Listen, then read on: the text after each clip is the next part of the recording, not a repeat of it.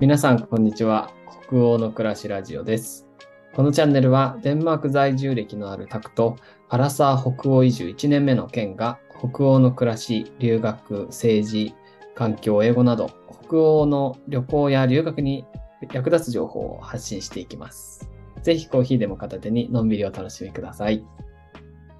よろしくお願いします。今これ読み上げてるんですけど、この最初のやつね、なんか先週と結構変わってて結構びっくりしながら読みました。そうなんですよね。プロフィールをちょっとずつこう充実させていこうということで、それぞれのこうプロフィールを書いたりだとか、あともともとその毎回最初に言ってるこのラジオについてのところもちょっとずつ変えたんですけど、はい、今たくさん初めて読んで初めて読んだ新しく知らないうちに新しくなってました。でもうまくテイク2でしたけどね、なんとかなったんでよろしくお願いします。言っとくようにします。ここ変えました。そうですね、ぜひお願いします。すいませんはい、今日は16回目かな。16回目ですね。そちらは日本は、日本はね、3連休の初日ですね。9月23日金曜日ですね。先週の3連休も台風が近づいてるって話をしたと思うんですけど、今週も台風が来ていて。そうなんですね。そう。なんか3連休と台風が付き合ってるらしいみたいな、SNS に上がってましたね。付き合ってるからいつも一緒に来るっぽいねみたいな。もう絶対一緒に来るなって、3連休になる。そう。セットで考えるみたいな感じで。そうなんですね。そうなんですよ。だからこっちは、曇り、今のところまだ曇り時々雨っていう。とこですが、今夜あたりから天気が荒れてくるのかなって感じですね。なるほど。そちらはどうですか？そうですね、デンマークは、本当に何だろう、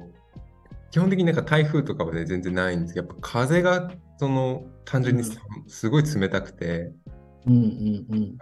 風のない日はまだまだ外でお昼ご飯、朝ごはんもですね、朝ごはんもお昼ごはんも、たまに夜ごはんも食べれるぐらいの、温度なんですけど、やっぱ風が吹くともう途端に寒くなって、先週はもうダウン出しちゃいましたね。ついにダウン出たんですね。ダウンも解禁しても、もうこの時期にダウン解禁してたら自分この後やっていけるのかなっていうそんな心配もちょっとありつつなんですけど、でもちょっともうそういうちょっと冬支度というか、もうどんどん本格的に今冬が始まってきてるんだろうなっていうのを肌で感じております。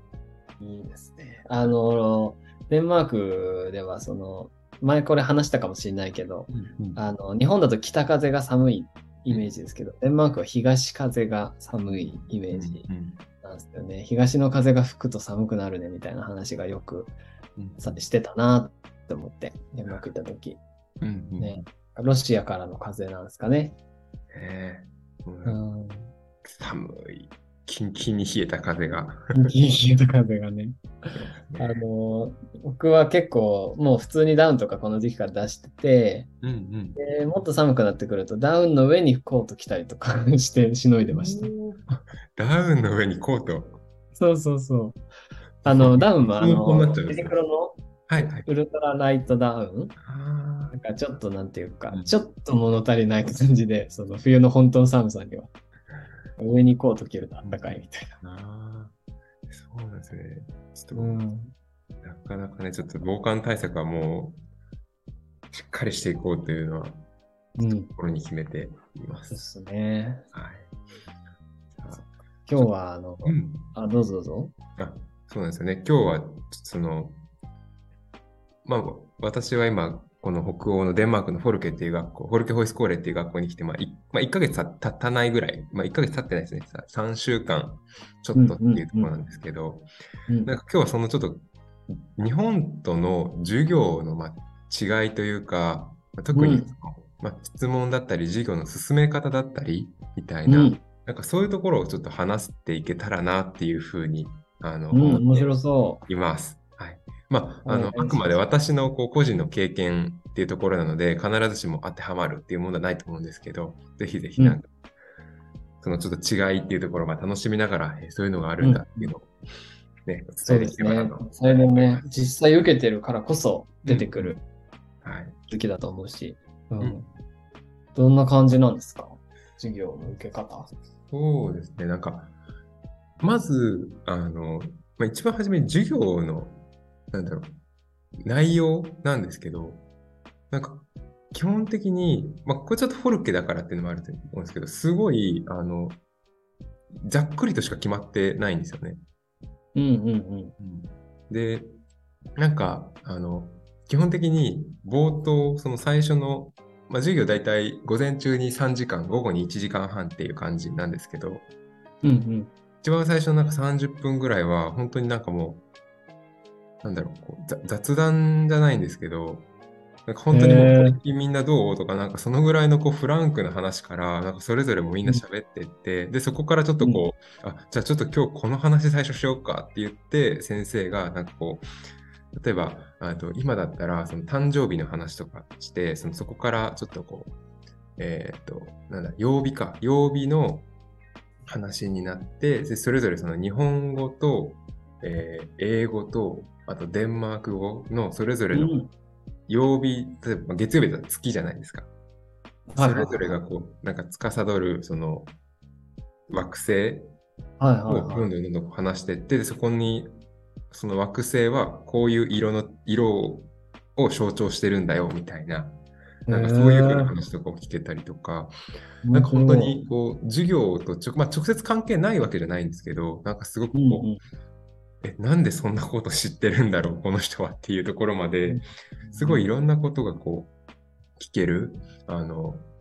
形になってますね、授業が。じゃあなんかスケジュールが決まってて、はい今日はこれやるからねみたいな感じで入るんじゃなくて、なんかこう雑談みたいな感じで入っていく。そうですそうです。でなんか昨日も普段その午後の授業っていうのは基本的に瞑想とかヨガを学ぶっていう授業になるんですけど、昨日午後の授業が始まったら、最初みんなこう部屋に15人ぐらいの生徒なんですけど集まって、で先生が来て、でなんか今日さ外すごい天気いいよね、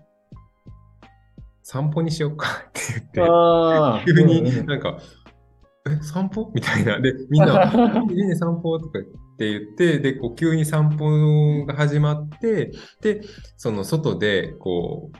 う、今その何て言うんですかね、ちょっと話が授業の内容としてはそのアーユルヴェーダっていう授業を私は学んでいるんですけど、そのアーユルヴェーダについてその散歩しながら自然から、例えばこの植物はなんかこういう風な考え方ができるんだよとか、海とかはこういう風な考え方ができるんだよっていうのを本当になんかこう散歩しながらなんていうんです、体験型の授業にいきなりこうなったりとかして、本当になんかもう何でもありって言ったらすごい自由度の高い授業になってますね。すごい面白いですね。なんかそうですね。僕も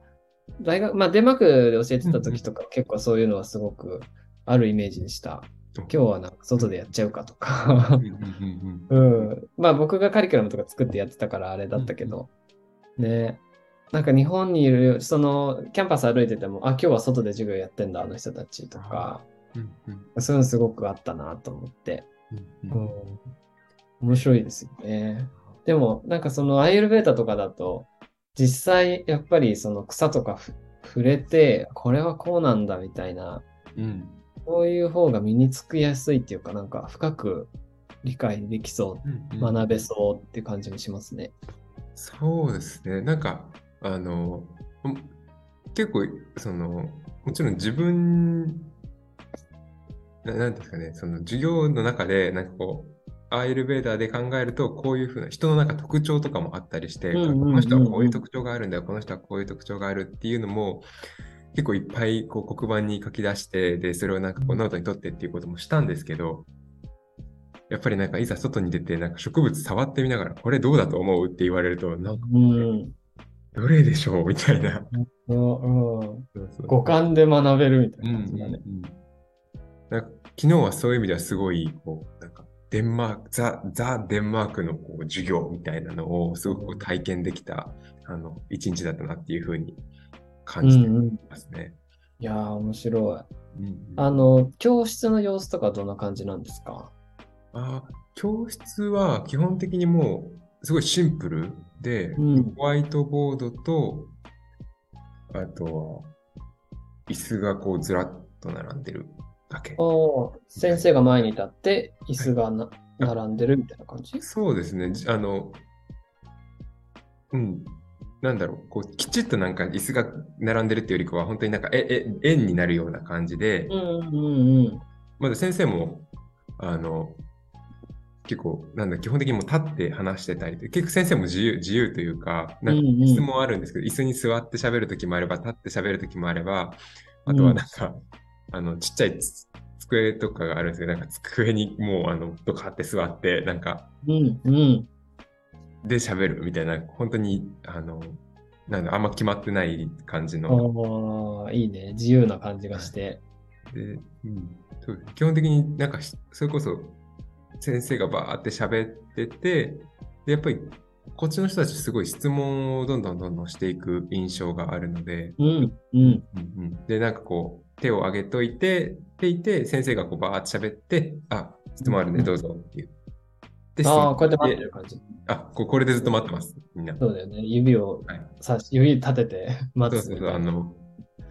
うね、これ多分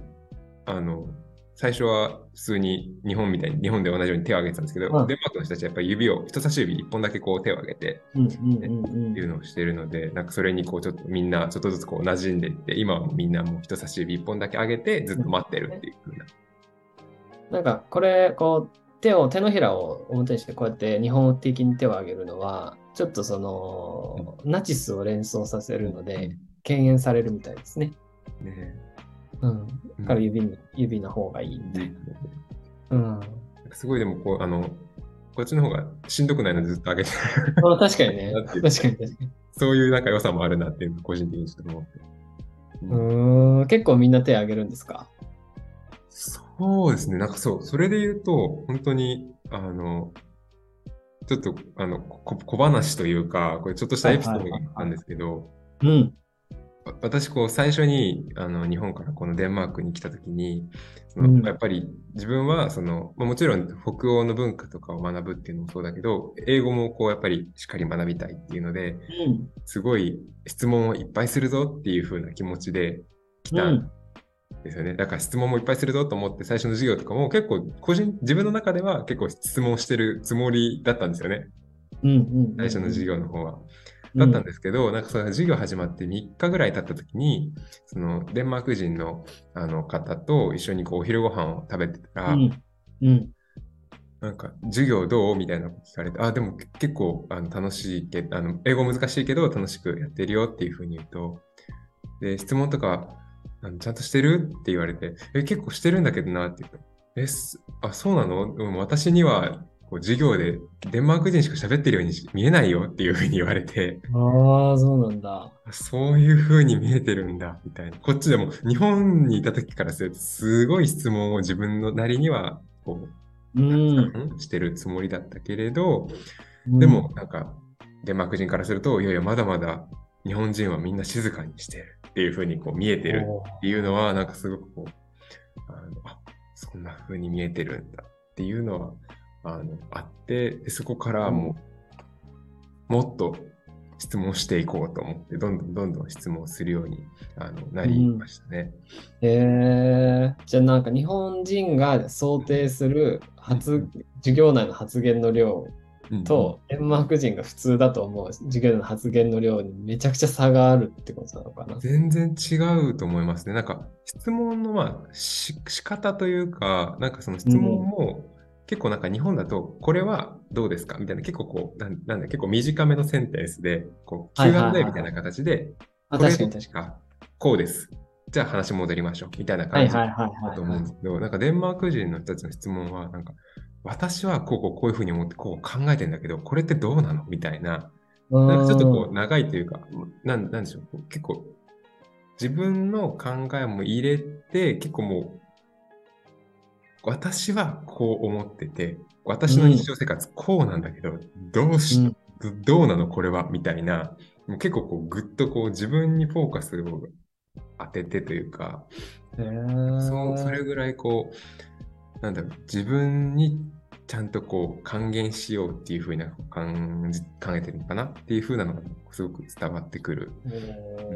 ほど。なんかすごい自分から関わりに行って、そうです。いう感じだね。うんうんうん。なんかしかもそのここちょっと日本とまあ北欧なのか海外なのかちょっと分かんないんですけど、なんか違いとして感じたのは、日本だと質問をしてその答えたらまた授業の中 本筋に戻っていくみたいな、印象としてあるんですけど、なんかこっちに来てその質問をするとそこから話がすごい全然別の方向に膨らんでいったりとか、あとはそこからなんか全然絶対本来の授業だったら聞けなかったんだろうなっていう話が聞けたりとかすごくして、なんかそういう意味ですごい質問のこうしがいがあるというか、逆になんか質問しないと損みたいな、なんかそんな風な感覚になるなっていうのはこっちの授業を受けてすごく感じました。なるほど。なんか今思ったのは、そのデンマークにいた時にすごく言われたのが、その先生っていう職業ってやっぱりその上に立っている人ではないよみたいな感じ、やっぱりその平等性がすごく強い社会なので、先生も生徒も同じ立場で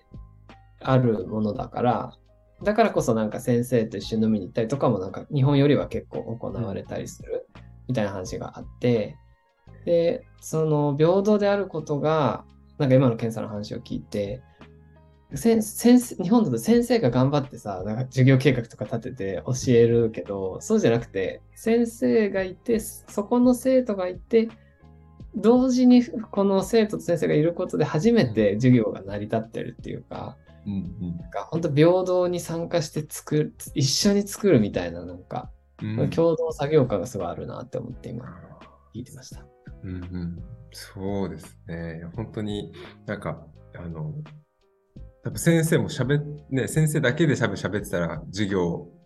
多分正直30分ぐらいで終わるんじゃないかなって30分は言い過ぎかなでも半分ぐらいで多分終わるんだろうけど、でもそこにやっぱみんな喋ってこういうふうに思うとか言ってるのはなんかすごくこう本当にその今それぞれがこう頑張るみたいな、